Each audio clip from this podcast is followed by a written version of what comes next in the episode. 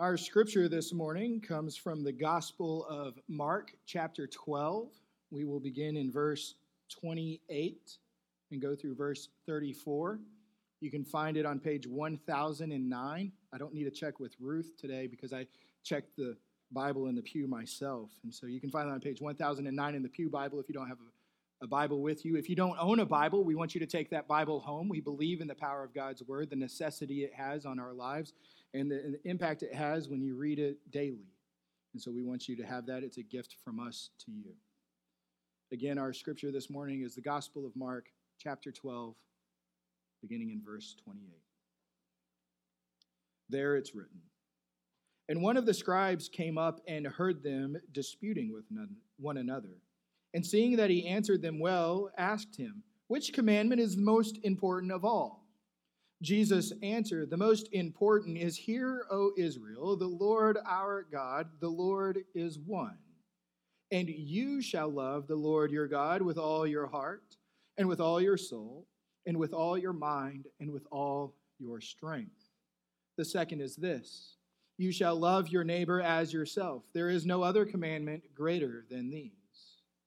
And the scribe said to him, You are right, teacher. You have truly said that he is one, and there is no one besides him. And to love him with all the heart, and with all the understanding and with all the strength, and to love one's neighbor as oneself is much more than the whole burnt offerings and sacrifices. And when Jesus saw that he answered wisely, he said to him, You are not far from the kingdom of God. And after that, no one dared to ask him any more questions. Here ends the reading of God's holy word. Please join me in prayer. O holy God, May the words of my mouth and the meditations of all of our hearts be acceptable in your sight, O God, our rock and our redeemer. Amen. 613. Not just a random number I'm pulling out of the top of my head today, but 613 is the number of laws that God gave to man found within Holy Scripture. 613 laws. It's the totality of God's commands for his people. And now here we are, still in the temple with Jesus, still being brought questions. He's already had the Pharisees and the Herodians come up and try and trap him. He's had the Sadducees come and ask about resurrection in an attempt to trap him as well. And now the scribes, seeing the disputes go on, take their turn. So far, Jesus is two for two in answering these questions. But the scribes, they're going to take their shot. And they ask, which commandment is most important of all? Or if you're familiar with the scripture a little bit in a different translation, it says, which is the greatest commandment of all? Now, before Jesus answers, he has 613 possible answers. This is Jesus, he's the Son of God, right? Any one of them that he picks, that's going to be the most important. He has 613 to choose from. It's not just a multiple choice of A, B, C, or D, it's 613 choices. Now, there were so many laws, 613, given to God's people that they found it difficult, really impossible, to keep all of them in their daily living. And so, this question posed to Jesus is not an unfamiliar one. Rather, rabbis would ha- go around and have this discussion within their groups and discuss which of the laws, which of the commands are the most important, which must be obeyed no matter what, and which could be tolerated if not kept. And so, we can see from very early on with God's people, that humans try to take God's commands and make them more accommodating to how we might live, to maybe feel less guilt or shame for the sins that we do or don't commit. We would never do such a thing, would we? Can't hardly stand it such allowances would be made for ourselves or, or for others? Not I. I notice you're not laughing. And the truth is, we often do, maybe without even noticing. Maybe we say, oh, you know, I can tell a white lie here, right? If it doesn't hurt anybody, a white lie is perfectly okay. Or is it? It's one of those places where do we tolerate sin in our lives? And the sheer impossibility of keeping all 613 of God's laws point to his immense glory. For when we think about it, the 613 laws God has placed upon his people are so that we would resemble his holiness, so that we too would be holy as our God is holy. And so it shows his glory and it shows us just how holy and perfect God is, but it also in turn shows us the law shows us our own sinfulness, our own failures and faults, and it shows us our deep need for a Savior. For to be right with God is to keep all 613 laws perfectly, without failure. And none has done that. Points to our need for a Savior so that we can be right with God. And it's found only in the perfect the one who's sinless, blameless, spotless Jesus the Christ. And it's Him who will go on to the cross and, and shed His blood for our salvation. What mercy! What love! Amazing grace. How sweet that sound. And now Jesus is asked to pick which one of these is the greatest. And Jesus gives them a double answer. He doesn't just pick one, rather, Jesus picks two. And as Jesus picks two, he puts the two together, and they are now inseparable from that day forth. And while he may use the language of first and second, you cannot do one without doing the other. And Jesus says here in verse 29, it says, Jesus answered, Hear, O Israel, the Lord our God, the Lord is one, and you shall love the Lord your God with all your heart, and with all your soul, and with all your mind, and with all your strength. And the second is this that you shall love your neighbor as yourself. There is no greater commandment than these. The scribes just asked for one, they got two. And much is written about what Jesus just said.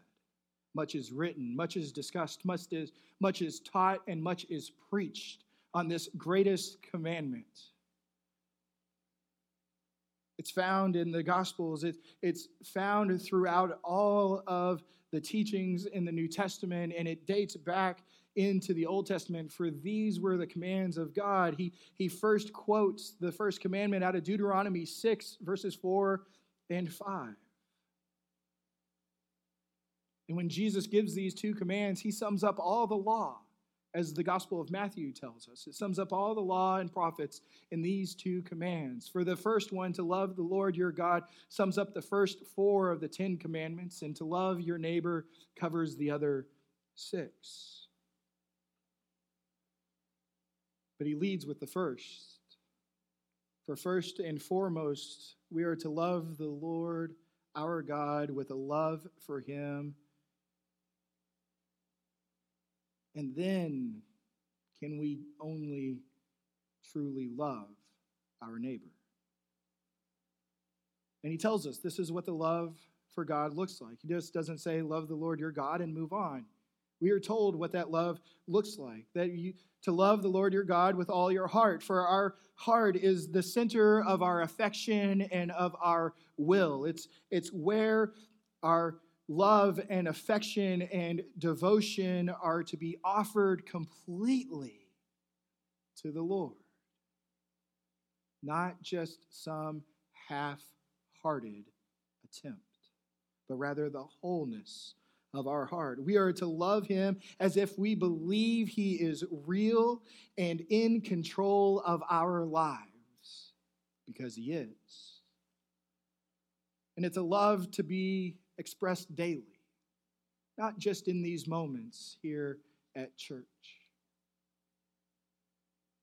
And he tells us to love the Lord our God with all of our soul. The soul is our very breath, our life, our, our conscious. Loving God with our soul requires a constant awareness of Him. Oh, it's so easy to say and much harder to do. You know, we have the opportunity to live here at the beach and be so close to the ocean to go outside and, and marvel at the creation God has made, and then stand in the midst of the vast expanse of the water that is set before us, in which God brewed over at the very beginning.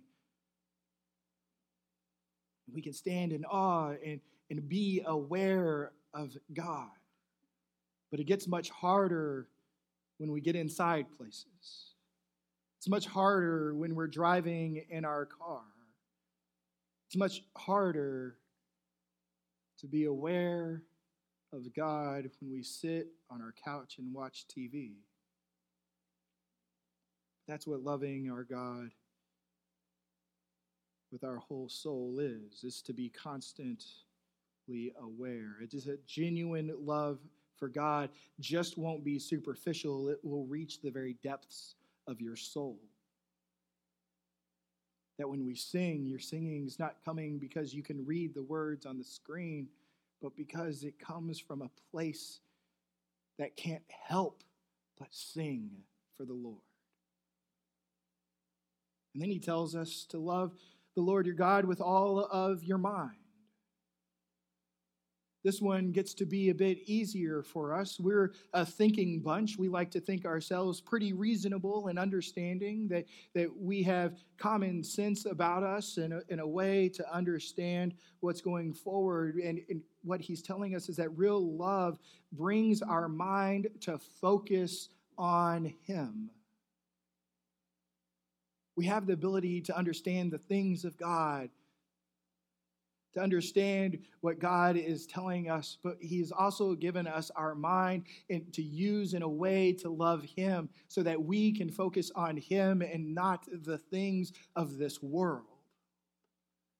But that Christ is our focus. To consider Him, to meditate upon Him and all He has done. And then He tells us to love the Lord your God with all your strength this is our effort.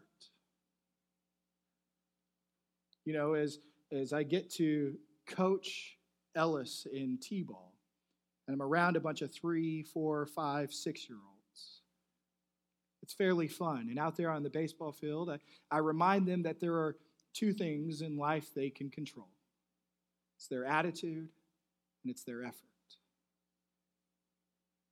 That's one of the things the Lord God calls us to love Him with is all of our strength. It's to put an effort into this relationship.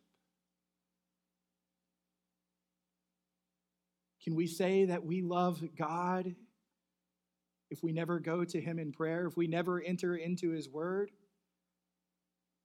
The scriptures tell us no. But that's not what loving God looks like.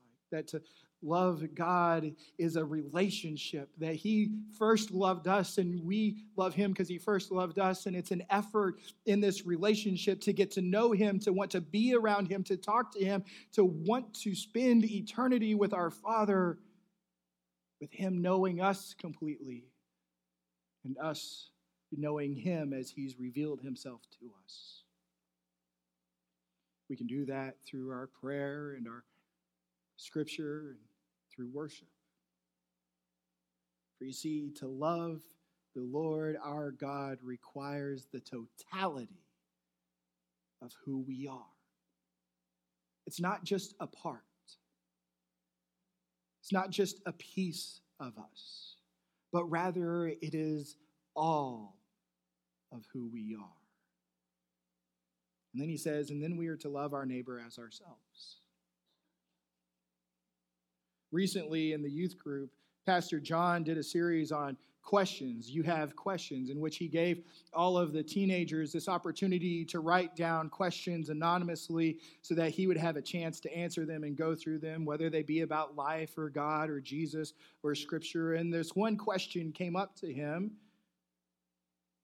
What does it mean to love our neighbors as ourselves? Specifically, they understood the loving others part, the loving the neighbors, but what does it mean to love them as ourselves? And Pastor John thought it was an excellent question brought before him. And, and, and the answer is found when we consider how we approach our living, isn't it?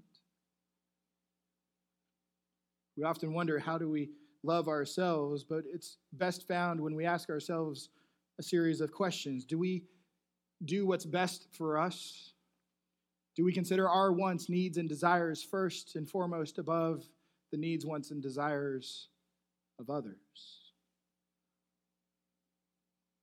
See, we have a nature handed down through the generations from Adam within us that considers ourselves first.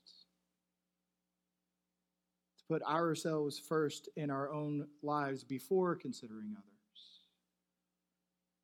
And so when Jesus quotes God's law saying to love our neighbor as ourselves, it requires us to consider them as a priority.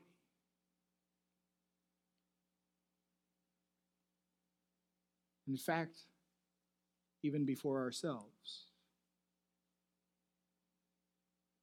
And here in this moment in this temple, when Jesus is asked this question, these two commandments become inseparable from that day forth.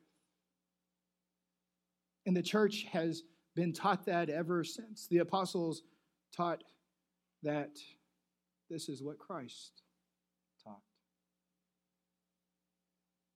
And we're honest, it's a struggle to live this out. We miss it daily. For we struggle with our own flesh that wants to consider ourselves not only before our neighbor, neighbors, but also before God. We struggle because there is still the battle between the Spirit of God that lives within us and our fleshly, sinful desires that tries to overcome it. But as Paul wrote in Romans 8, we have been given that Spirit to dwell within us so we can put the sin and our flesh to death, and that we can then live for God. The Apostle John writes in his first letter, chapter 4, beginning in 19, he, writes, We love because he first loved us. See, the commandments that Jesus gave weren't commandments in a way to earn salvation. We don't keep them so that we can get God and eternal life, but rather we obey them and are obedient to these commands because He first loved us. That while we were yet sinners, Christ died for us, proving God's love for us. We love because He first loved us. And if anyone says, he writes, I love God and hates his brother, he is a liar. For he who does not love his brother whom he has seen cannot love God whom he has not seen. And this commandment we have from him whoever loves God must also love his brother. Amen.